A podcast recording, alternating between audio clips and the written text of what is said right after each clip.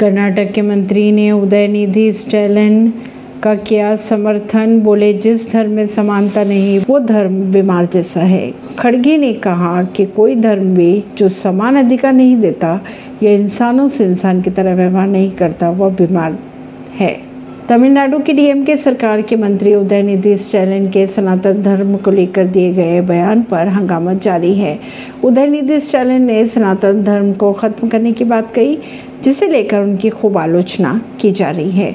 अब कर्नाटक सरकार के मंत्री और कांग्रेस अध्यक्ष मल्लिकार्जुन खड़गे के बेटे प्रियांक खड़गे ने उदयनिधि स्टैलिन का समर्थन भी कर दिया। मीडिया से मुखातिब होकर प्रियांक खड़गे ने कहा कि कोई भी धर्म जो समानता को बढ़ावा दे और इंसान की गरिमा का हनन करता हो, वो धर्म ही नहीं है। परवीन सिंह नई दिल्ली से।